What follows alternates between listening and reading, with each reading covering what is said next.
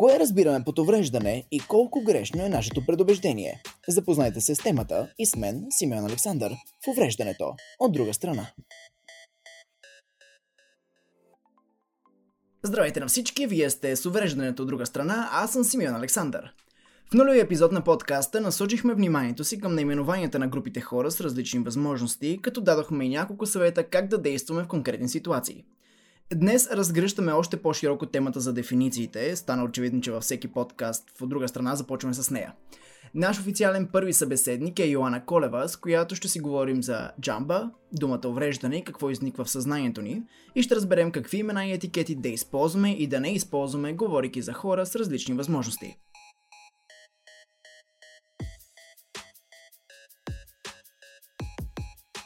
Осъществяваме онлайн връзка с Йоанна Колева, председател на фундация Social Future и съосновател и председател на Jamba. Jamba, надявам се правилно да назовавам името. Да, точно така. Jamba. Jamba е организация, която на първо място цели да интегрира хората с различни възможности чрез равен достъп до качествено образование, адаптирано професионално обучение и включване в пазара на труда. Все фрагменти, които са есенциални за всеки човек.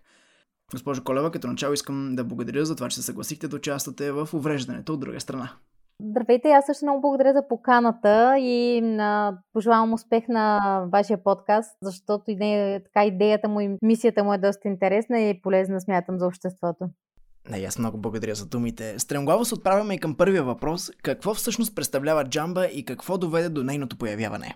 Ами Джамба е всъщност е един и първия от проектите на фундация Social Futures, както ни представихте в началото. Джамба е медиатора или връзката между бизнеса, хората с различни възможности, институциите. Тя е подкрепяща страна за всички тях, за да може да се случи финално едно а, економическо властяване на групата хора с различни възможности или по друг начин казано да им ги подпомогнем при в пазара на труда. Целта, разбира се, е страхотна, но преди това обаче имаме доста стъпки по пътя, като най-основната и важна от тях е обучението на кандидатите. Така че две години след старта на 2017 започнахме вече и обучаване на кандидатите преди самата подкрепа и консултации за включване в пазар на труда.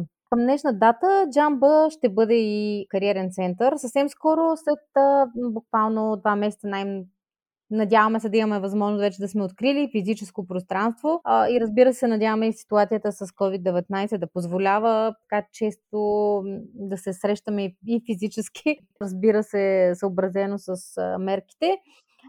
Да, ами това е джамба към момента. В момента се стремиме също така да се развием и в още две държави. Вече сме започнали, но сме в така начален етап аз правя една кратка ретроспекция. За последните 3 години чрез нея са обучени над 600 души, а над 300 са започнали работа. Това е статистика, посочена във вашия сайт.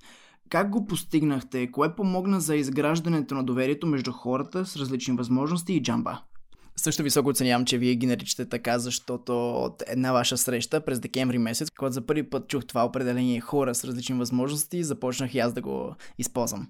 Да, наистина така избрахме да ги наричаме, тъй като направихме всъщност една малка фокус група с представители. Достигнахме заедно до това название, ако мога така го нарека, защото не е термин. Доста активно започнаха да го ползват много хора. Вече го срещам много, много места в медиите. Когато ние участваме, разбира се, също го ползват ваши колеги. Виждам го наистина и в партньорски организации. Така че явно сме постигнали някаква промяна в това отношение, защото само по себе си термина увреждане не е нещо, което ние приветстваме и въпреки, че това е нали, унифицираното за България термин за таргет групата, да, избягваме да го употребяваме. Преместваме се полека и към темата на нашия епизод, основополагащата тема за дефинициите. С ваша помощ ще се опитаме да дефинираме думата увреждане, винаги дори когато я използвам словесно и я поставям в кавички. Макар широкото разпространение в България всъщност отсъства универсално прията дефиниция на думата увреждане.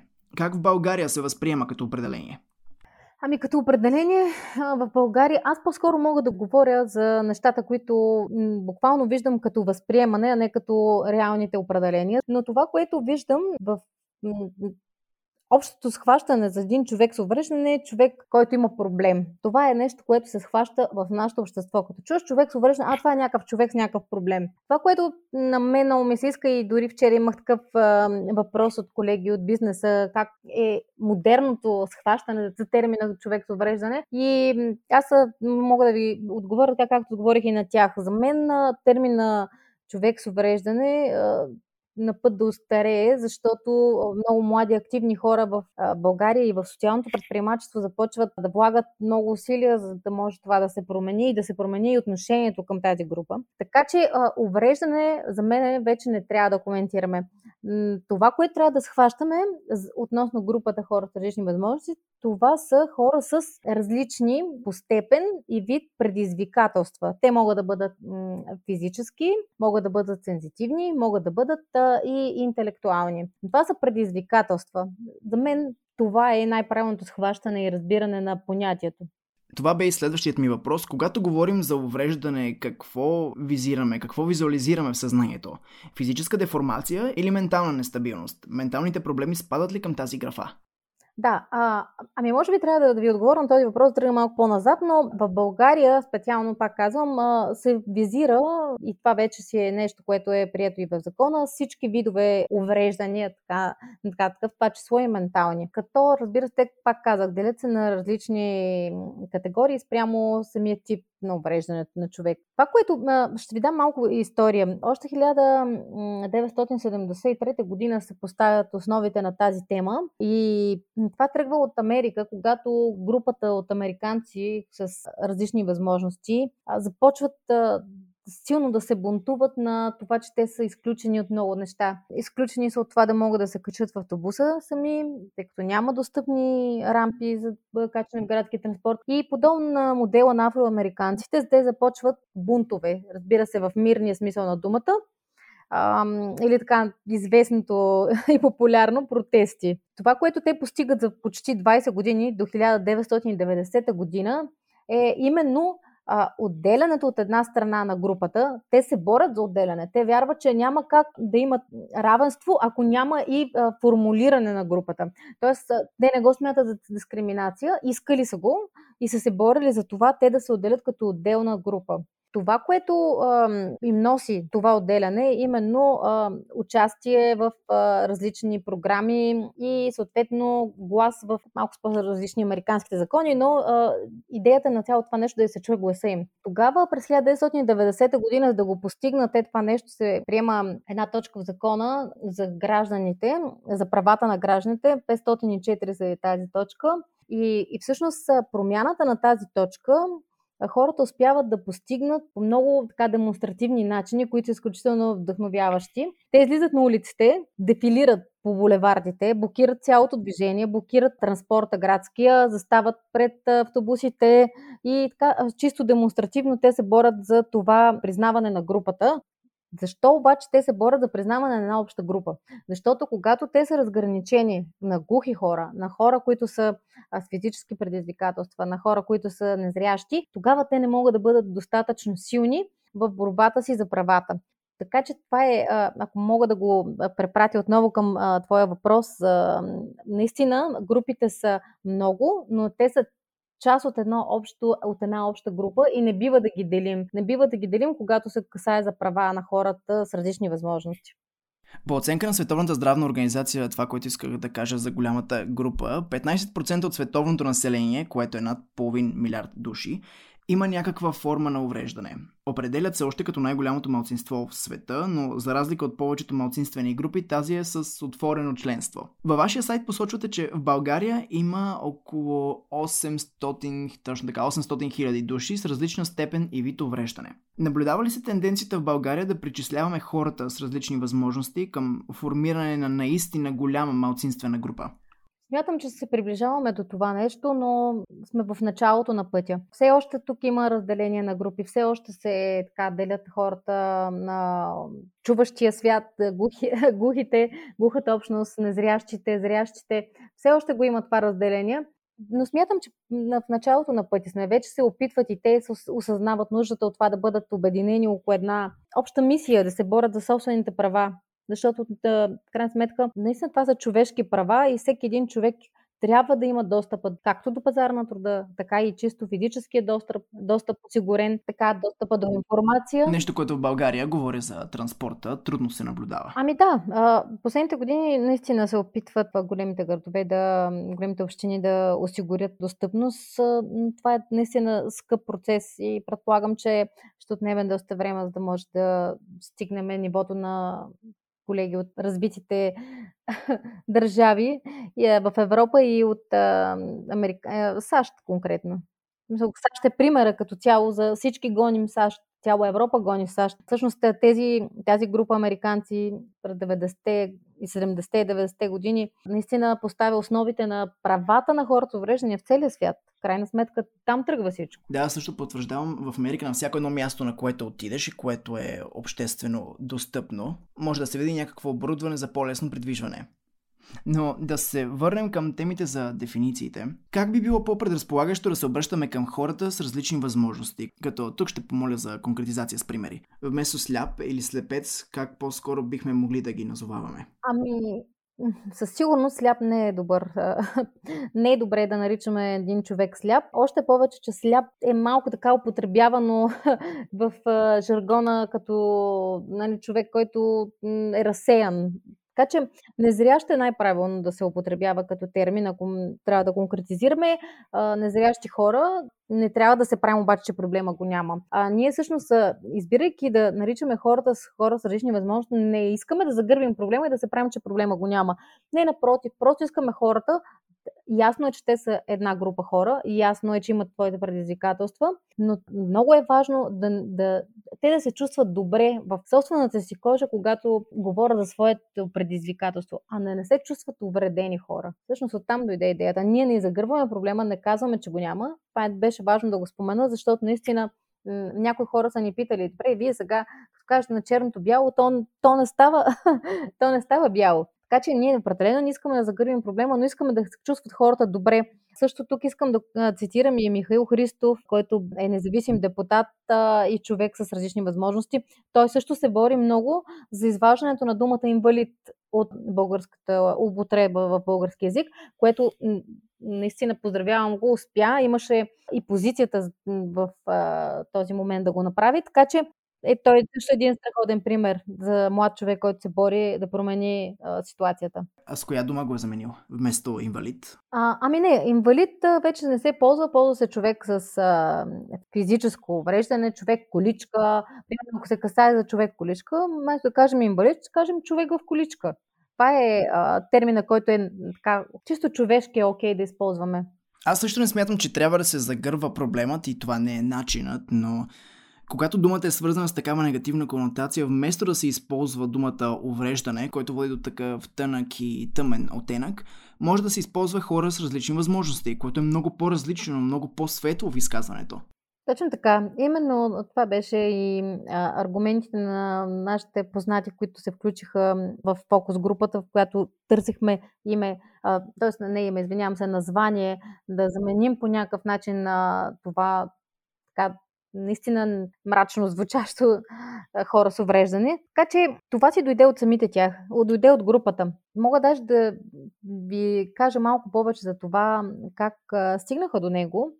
Ние по-скоро бяхме наблюдатели и не сме взимали особена страна в избора на това нещо, но а, това, което се коментираше, беше, че всъщност всеки един човек сам по себе си той има различни възможности. Аз много често казвам, един може едно, друг може друго. Няма, няма един човек, който да е абсолютно равен по отношение на възможностите си. И тук вече отсъства елемента на дискриминация. Просто сме такива, различни сме, многообразието е навсякъде и акцентирахме именно на този момент, защото имаме различни възможности, но ако потенциалът на всеки един човек е насочен на правилното място, той може да бъде абсолютно наравно включен в а, социалния живот.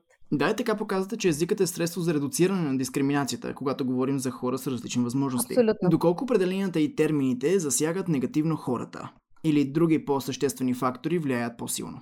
Много са нещата, да, засягат, със сигурност засягат. Лично аз имам много близка приятелка, тя е, е и член на управителния съвет на Джамба, активна част от нашия екип, доскоро беше в майчинство, затова скоро може да не сте я виждали в нашите комуникационни канали. Но Янка Търчук се казва, тя е с увреден слух, както се смята за понятие, или напълно, напълно глуха.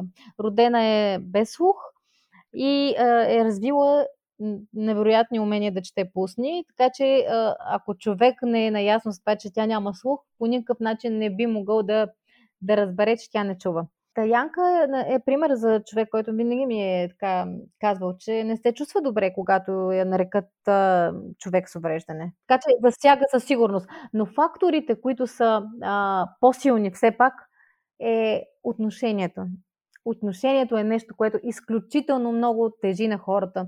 И ви го казвам абсолютно м- с надежда, че много хора ще чуят а, този подкаст, ще се замислят. А, съвсем скоро също тази моя приятелка и колежка Янка коментирахме, нали, аз чисто човешки питах как се справя сега в тази ситуация с маски, защото тя разчита и през целия си живот до момента е разчитала на четене по устни. И тя ми казва, ми свикнах.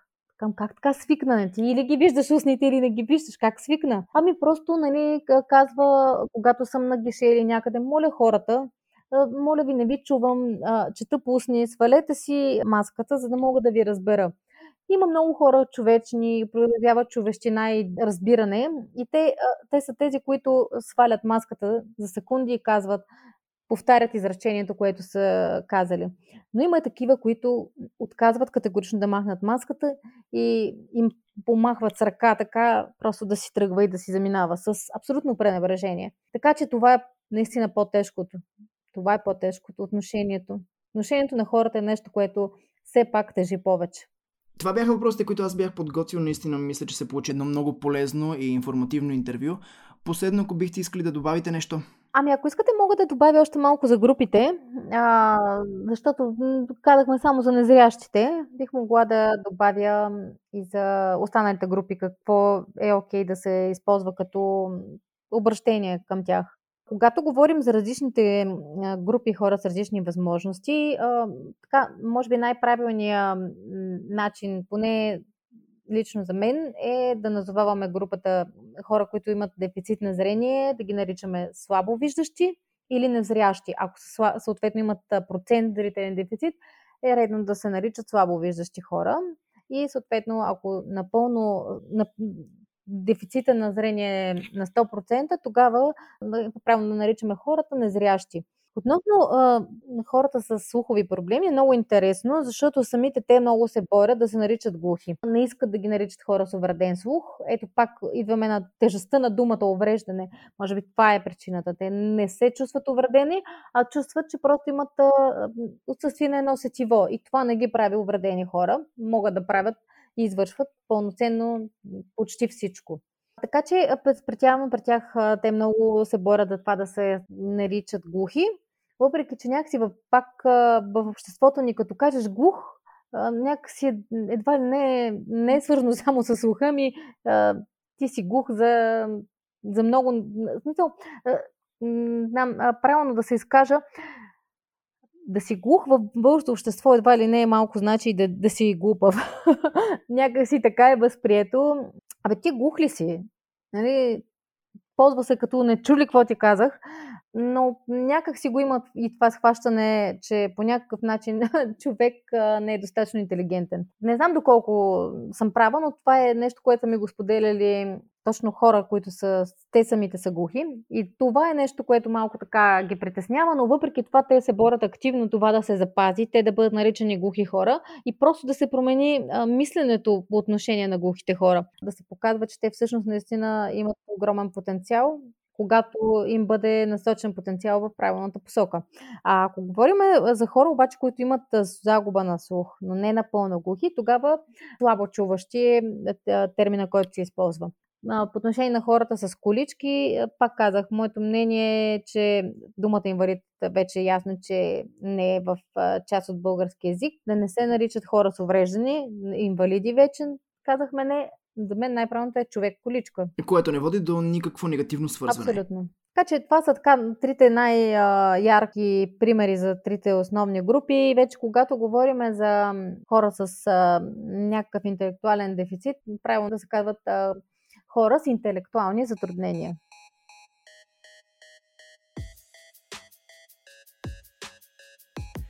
Това беше първият информативен разговор в увреждането от друга страна. Не забравяйте да чуете и останалите епизоди в повод, сексуалността и етносът от друга страна. А също и да следите нашата фейсбук страница, където ще намерите още любопитни материали по темите и дефиниции на не чак толкова често срещани думи, които се използват в разговорите ни с нашите събеседници. Очаквайте още интересни теми в подкаста и отговори на въпроси като как хората с различни възможности изпълняват ежедневните си задачи, как пазаруват, как шофират или какво е жестомимичен език и брайлова азбука. Мога ли да я науча?